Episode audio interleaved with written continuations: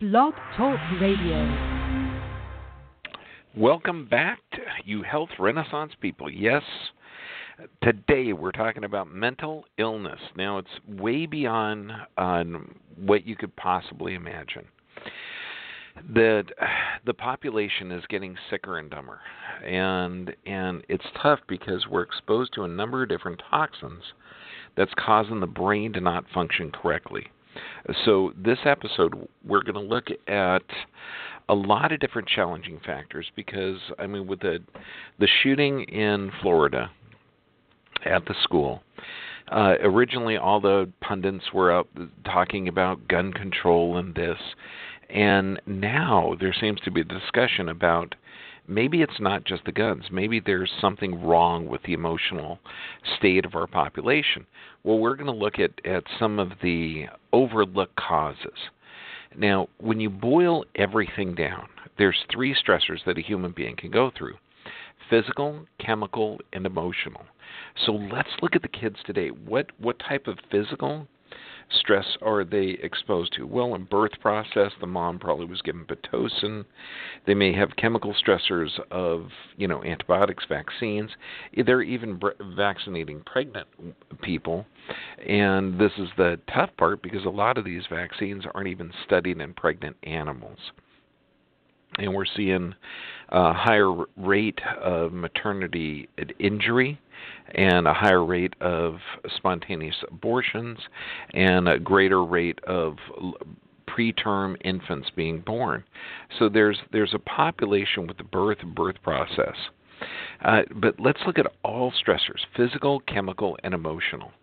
So we know if if we boil it down, the body has the same response to all three of those. It's going to respond uh, in this automatic response, and it, it, there's two halves of this automatic ser- nervous system.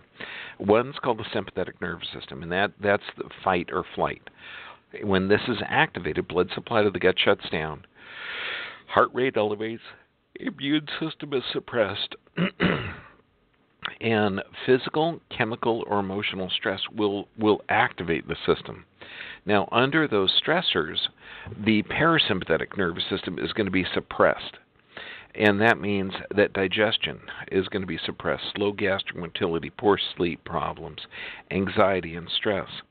And when you look at what what the population is affected with, with physical, chemical, and emotional stress, it's actually weakening your body's immune system and it's keeping you in a sympathetic dominant state. When we look at uh, journal articles that support this, I mean, they're talking about all chronic illness. It doesn't matter the etiology, it doesn't matter where it comes from. And they're talking about blood infections, trauma, major surgery, uh, they're either caused or perhaps the consequences of profound alterations in the autonomic nervous system. So, what kind of things, if we're looking at this, what kind of things can negatively affect the brain? And I just want to look at, at uh, neurotransmitters, gut function, let's let's look at real basics. We're going to look at basic medication, basic vaccines, basic toxic food, and environmental toxins. So, what kind of drugs can suppress? Uh, it can cause depression. Well, it's interesting because when you look at drugs that throw the body in a sympathetic uh, response, like think of this: you've got physical, chemical, emotional stress your blood pressure elevates, blood supply to the gut shuts down. So we're talking digestive drugs, uh, high blood pressure medications. And the beta blockers, and this is one of the drugs that can cause depression. It's prescribed for high blood pressure, heart failure, angina, headaches, migraines, and these can cause depression. Calcium channel blockers, again, they're used for high blood pressure, congestive heart failure, chest pain abnormal heart rhythm. So when you look at these, the medications used to control the sympathetic response uh, can activate depression and anxiety, even uh, such as birth control pills, opioids. and this is typically used for moderate or severe pain. Cholesterol lowering drugs can cause depression and anxiety. Now they're originally prescribed for to prevent heart attacks, to lower cholesterol. Uh, when we look at acne drugs, drugs that they'll actually give an antibiotic for severe acne and this can cause depression and anxiety. Anticonvulsants can cause it. Epileptic, epileptic seizures, epileptic seizures. Barbiturates. Barbiturates literally slow down brain function, and this is used to treat anxiety, epileptic seizures, and this can cause anxiety and benzodiazepines. And this is again a central nervous system depression used for anxiety, insomnia, and to relax muscles. It's a trip because we've had patients uh, this one patient, she's been taking um, muscle relaxants for chronic shoulder spasms after a trauma daily since she was 14, and she is in her early 20s now, and she's having severe negative effects from this. and it just just mind-boggling. Uh, so let's look at toxic food. So those are short list of medications and it's interesting that those medications are generally prescribed for a person that's experiencing stress. So let's look at mineral depletion. Well, we know uh, our farmlands have been depleted since 1936. And it's interesting, 1936, this is a quote from a state senate document. Quote, our farm soils are severely depleted of minerals. Laboratory tests prove that our fruits, vegetables, grains, eggs, milk, and meats of today are not what they were a few generations ago. Now remember, this is 1936. No man can eat enough fruits and vegetables to supply his stomach with the mineral salts required for perfect health. Isn't that amazing? 1936. Now, pesticides. We know that, that pesticides can actually increase damage to the tissue. Uh, now, here's a journal article um, quote, moreover, odds for illness increase as exposure to these brain insults rise. Those who were heavily exposed to pesticides had 41% increase in developing Parkinson's disease. So that's not kosher. Then we know we've got glyphosates everywhere, and this is a mineral chelator. It's the herbicide used in uh, Roundup. It's the number one chemical in America. It's now inundating our water system, and this is something that all of our kids are getting. They're drinking this stuff. If you're going up to a fountain and you're drinking the fluoridated, chlorinated water, it's going to have residue of glyphosates in it if you're in America, or unless your school happens to be in the in the the boondocks somewhere and you're drinking fresh spring water. God, let me know. I'm going to go to that school. Okay, so uh, glyphosate, it's a mineral chelator, it's an herbicide, it's a patented antibiotic. Uh, so this is wiping out the gut flora. What happens in your gut flora? This is where serotonin, neurotransmitters are produced. Um, this is why glyphosate exposure is linked to depression, multiple sclerosis, Alzheimer's, DNA damage. Now, what happens if you go home and you get fluoridated water? Well, fluoridated water, I know it sounds crazy, but but this is a very unique time we're living in. They're adding one of the most toxic substances around to our water system in hopes that when you drink as the water passes by your teeth that it's going to prevent dental cavities. Okay, you know, I mean brushing would be a nice option but when you th- talk about cooking with this stuff, bathing with this stuff, soaking it, you know, watering your plants with it, watering your vegetables with it. Well, let's just look at aluminum. Because aluminum is also a pretty significant ingredient in the vaccines. Fluoridated water at one part per million, okay, when used in cooking aluminum, it concentrates the aluminum up to 660 parts per million. I, I mean, it's amazing. Now, aluminum is neurotoxic in abnormally high concentrations in the brain, Alzheimer's and other neurologic uh, disease victims. Now, this is important because I want you to think about the aluminum because we're going to go over the structures of the brain, how, what, which structures are affected, and why. they did a study in Antigo, Wisconsin, and the water's been fluoridated there for 33 years. Okay, it showed that when it was cooked in aluminum cookware, it concentrated the aluminum by 833 times and increased the fluoride content, a doubling by over 100%. So it's completely crazy. Now, let's look at vaccines. And this is what, again, our kids are exposed to. We're just going to look at, at one of the ingredients. We're not going to look at the 69 doses of 16 different vaccines. We're not going to look at how we've um, wiped out the liability, where the vaccine companies can't be sued, nor can the doctor be sued, or how they're forced if you want to have an education or employment. I mean, this is insane. Remember, forced medical procedure without consent. I don't know who is in favor of that, but they are obviously brain damaged. Okay, so now we look at this. Um, let's look at vaccinations. And when you're talking about, uh, okay, medical journalist, Michael Colbert, uh, brilliant guy. He calls it negative cognitive dissonance.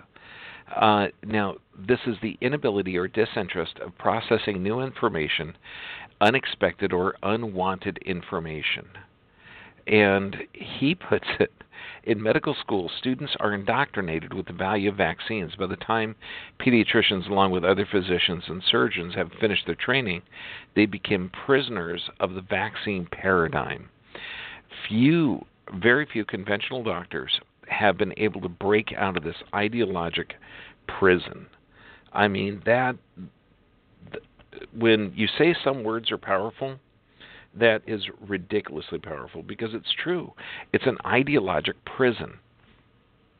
Now we know if you look at the Journal of Autoimmunity, and this is going back to 2002, they found out that vaccines can cause chronic diseases such as diabetes. And now, with one in two American children having a chronic disease, you might want to think about that.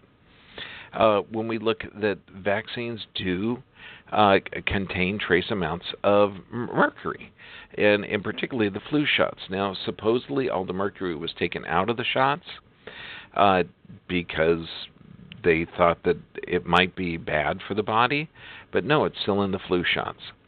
So let's look at aluminum. Aluminum is a known neurotoxin. Now we know that there's a barrier between the blood and the brain. We know there's a barrier there. Now this barrier, this blood-brain barrier, actually protects the brain because the brain has more connections than stars in the heavens. You're talking, I think it's a thousand trillion connections.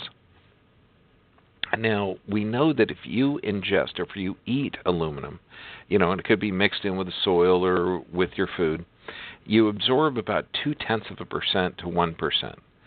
If you inject it, you get about a hundred percent of it. Now, fully vaccinated kids are getting over 6,000 micrograms of aluminum. Now, you have this barrier between the blood and the brain. It's called the blood brain barrier because the brain functions at a very, very specific pH, and with all of these neuronal connections, you don't want brain uh, function to fluctuate with blood sugar. So you don't want to have the brain function poor or greater based on hunger or energy level or stress level. You want the brain to be pretty consistent. So there's a barrier between the blood and the brain. And it's not fully formed until you're about a teenager. Uh, so, you know, obviously, uh, you don't want to inject anything that can damage the brain, that can cross the blood-brain barrier. Okay, it before it's formed. I mean, we're just talking basic common sense here. And heavy metals, aluminum, even you know, Tylenol can deplete glutathione, which protects the brain, but you got to minimize the toxins. Now, the adverse effect in aluminum. Now, aluminum is in virtually every vaccine because you need to have something that stimulates the immune system. So, if you inject aluminum in the body, the body is going to mount a defense to it. And then, if it's in the same, you know, material, has a measles virus or, you know, a mumps virus, then your body may be able to build antibodies towards it, and that can be measured. And which is cool because that means that it is having a response in your body. Here's the challenge could that immune system response to the pathogen have a problem with your overall immune system or brain function? Well, yes, it can. That's the bad part. And in fact, at, aluminum can alter DNA. It has abnormal regulation of gene function. It can interfere with gene expression, so we're talking damage on the genetic level. It can uh, enhance excitotoxicity in the brain and increase brain inflammation. And that makes sense because we're seeing a lot of encephalitis or brain inflammation. Uh, it's interesting. I went on the Archives of Pediatric and Adolescent Medicine. Uh, you know, I was looking at Google Scholar and I typed in aluminum toxicity and here it goes. They're talking, they're seeing a lot of aluminum toxicity as complications of hyperaluminemia in preterm infants. And it's been looking at aluminum toxicity in infants and encephalopathy in children secondary to aluminum toxicity from dialysis. It was an interesting article. It wasn't talking about vaccines. It was just talking how they have a, a rash of preterm infants, and if these kids don't have healthy um, kidney function or renal function, that they're put on dialysis. And they're noticing that these kids are getting brain damage and swelling of the brain. And it turns out that the heparin that they used to thin the blood was contaminated with aluminum. But they're also finding out that if they were fed, uh, uh, say, formula, cow's milk based, based formula, that that also had aluminum in it. So it looks like if you eat or inject aluminum, it's not good for you. Then, so what part of the brain is negatively affected? Now, it's interesting because I was looking up another article and I came across this. Estrogens attenuate and cortisone exacerbates excitotoxicity, oxidative injury, and amyloid B peptide toxicity in hippocampal neurons. Now, I, I saw the title of this article and it, it really excited me because I'm thinking, well, the hippocampus, okay, the hippocampus is like one of the most commonly injured areas in the brain. And you're seeing hippocampal damage has the very first sign of Parkinson's. It's also very small in people with anxiety and stress. Okay, and schizophrenics, we're seeing an actual change in the structure of this. And so I'm reading this article, and it was really interesting that it turns out that estrogen protects cultured hippocampal neurons uh, against glutamate toxicity and glucose deprivation. What that means is that if you have high estrogen in the person that's being exposed to excitotoxins or, or poisons, that estrogen has a protective effect. And then this was amazing because looking at that research, it makes sense that autism is affecting like four times as many boys as girls. Why? Because estrogen has a protective effect. Now, they don't know why it protects, they just know that it protects. And here's their conclusion we conclude that estrogens, progesterone, and corticosteroid can directly affect neuronal vulnerability to excitotoxic metabolic and oxidative insults, suggesting that there's a role for these steroids in several different neurodegenerative disorders. End of quote. So it makes sense. So, what kind of things can leave the brain open to damage? Well, acetaminophen depletes glutathione. And so, glutathione is a master antioxidant, it protects the brain. It's absolutely vital. So, why would you inject somebody with a, an aluminum containing vaccine, knowing that it can damage the brain, and then Tylenol is prescribed to decrease the fever and make the patient feel comfortable even though it's damaging the brain. So I'm thinking I got to be the only one that came up with this because why are doctors still doing it? So I get on Google Scholar and I type in acetaminophen depletes glutathione. Okay, now knowing that glutathione protects the brain and is a master antioxidant, you if you're a, a thinking human being, you don't want this in there. And I type it up, and we're talking over a thousand hits. and sure enough, when you look at it, uh, it's crazy. It's crazy at what happens um, when you're taking Tylenol or acetaminophen or uh, paracetamol, which is what it's called in the rest of the world, how it damages the brain. It's it's crazy. So if you have Tylenol in your house, for goodness sake, do not take it. Do not give it to a child uh, because this depletes glutathione and increases their risk of damage. So you might be wondering, why do they put aluminum inside of a vaccine if it's so toxic and dangerous? All we got to do is understand that you have to put something in a vaccine to have the body mount a defense or create an antibody response. Because without that response, you can't be sure that the um, vaccine is doing any good. So here, Lancet 2004, quote, there's the title of the article, Adverse Events After Immunization with Aluminum Containing DPT Vaccines, a Systematic Review of the Evidence. End of, end, end of title. okay, here you go. You got you got to hear this.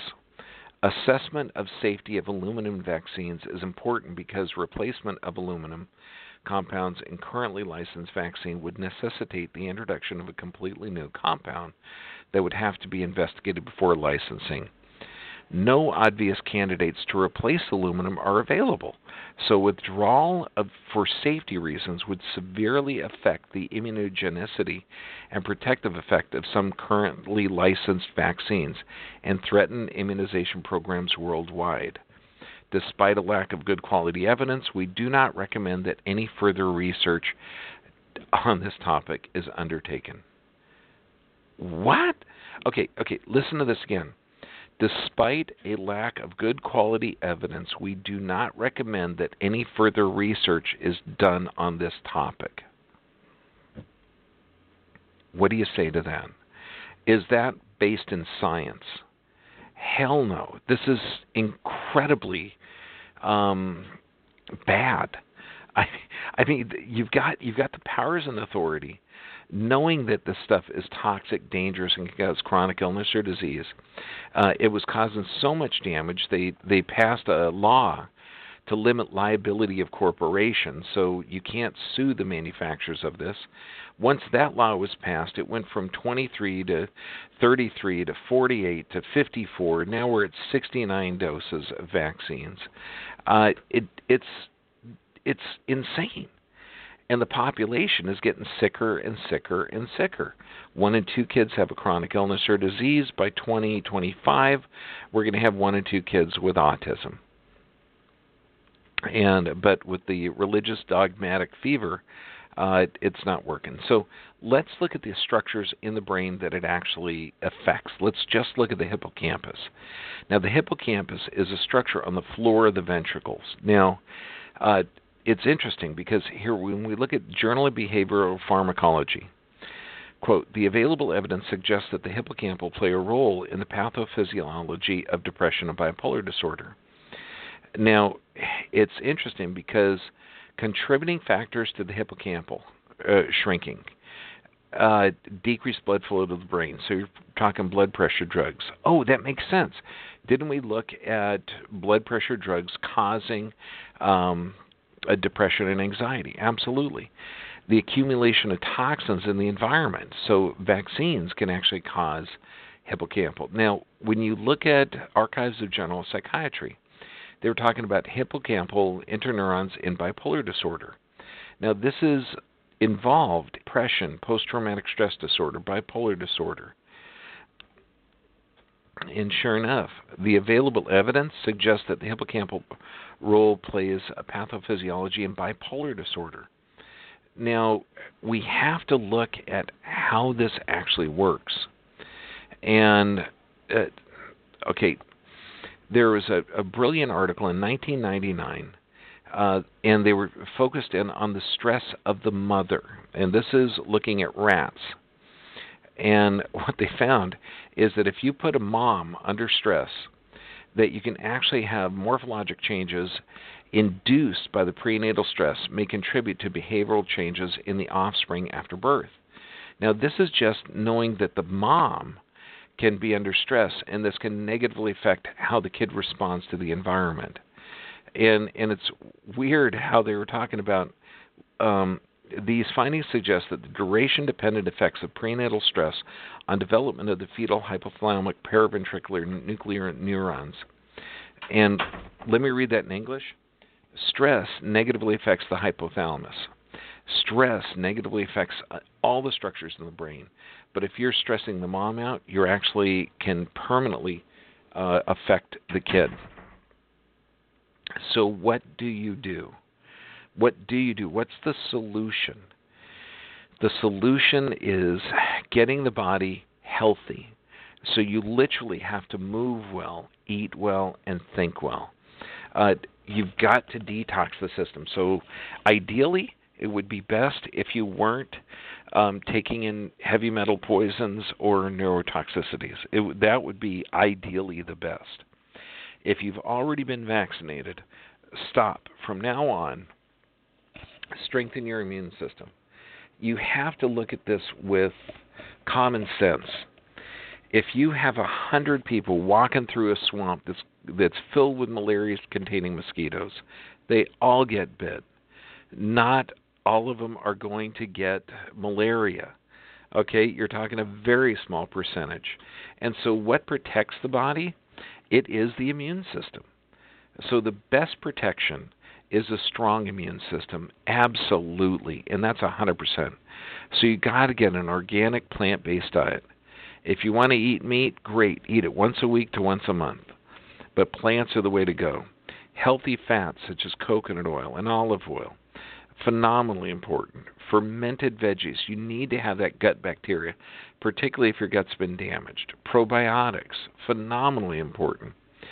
Juice your vegetables. This way, it pre-digest it and realize that you're in that stress state. So your body's going to have less stomach acid. So juicing the vegetables, blending the fruits. I mean, this is not just a little important; it's vital.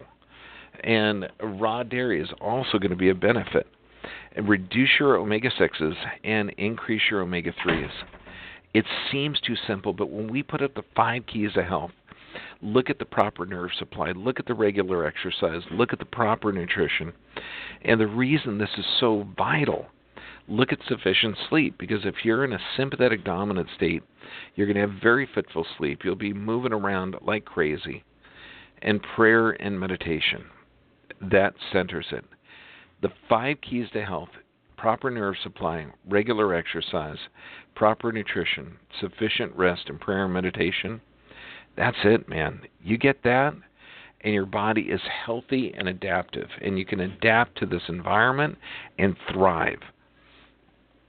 Now, we have uh, this whole month, we're doing a number of different podcasts and live webinars t- um, on extremehealthacademy.com. There's even a really cool challenge that we're just started on extremehealthchallenge.com. That's extremehealthchallenge.com. It, check out that one. There's a couple of cool things on there. And one of them is an exercise to get you out of that sympathetic dominant state.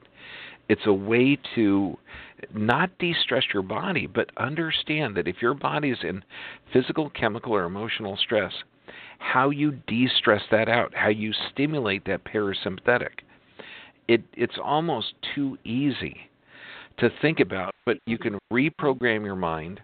You can walk barefoot every day in the grass or hard sand unless you're in a cold environment. And even then, walking, exercise, sleeping on a grounding mat. There's so many different things you can do to stimulate that parasympathetic. And then go to our our standard site, drjohnbergman.com. I mean, there's so much information out there Take charge of your health. Take charge of your life. Do not be a victim. I mean, if you've been diagnosed with depression, anxiety, get your nervous system checked. Take charge of your health. Don't just drug the symptoms. Find a good doctor that's willing to work with you to get your body healthy. This is Dr. John Bergman. God bless you, and I love you. But look in the mirror and smile because we can get your body healthy. We can get your brain healthy. I'm your biggest advocate and your biggest fan. I love you.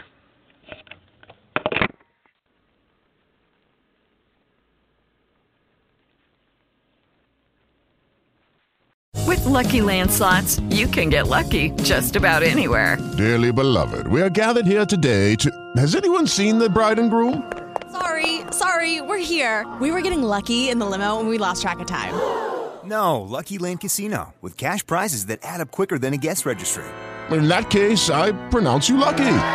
Play for free at LuckyLandSlots.com. Daily bonuses are waiting. No purchase necessary. Void where prohibited by law. 18 plus. Terms and conditions apply. See website for details.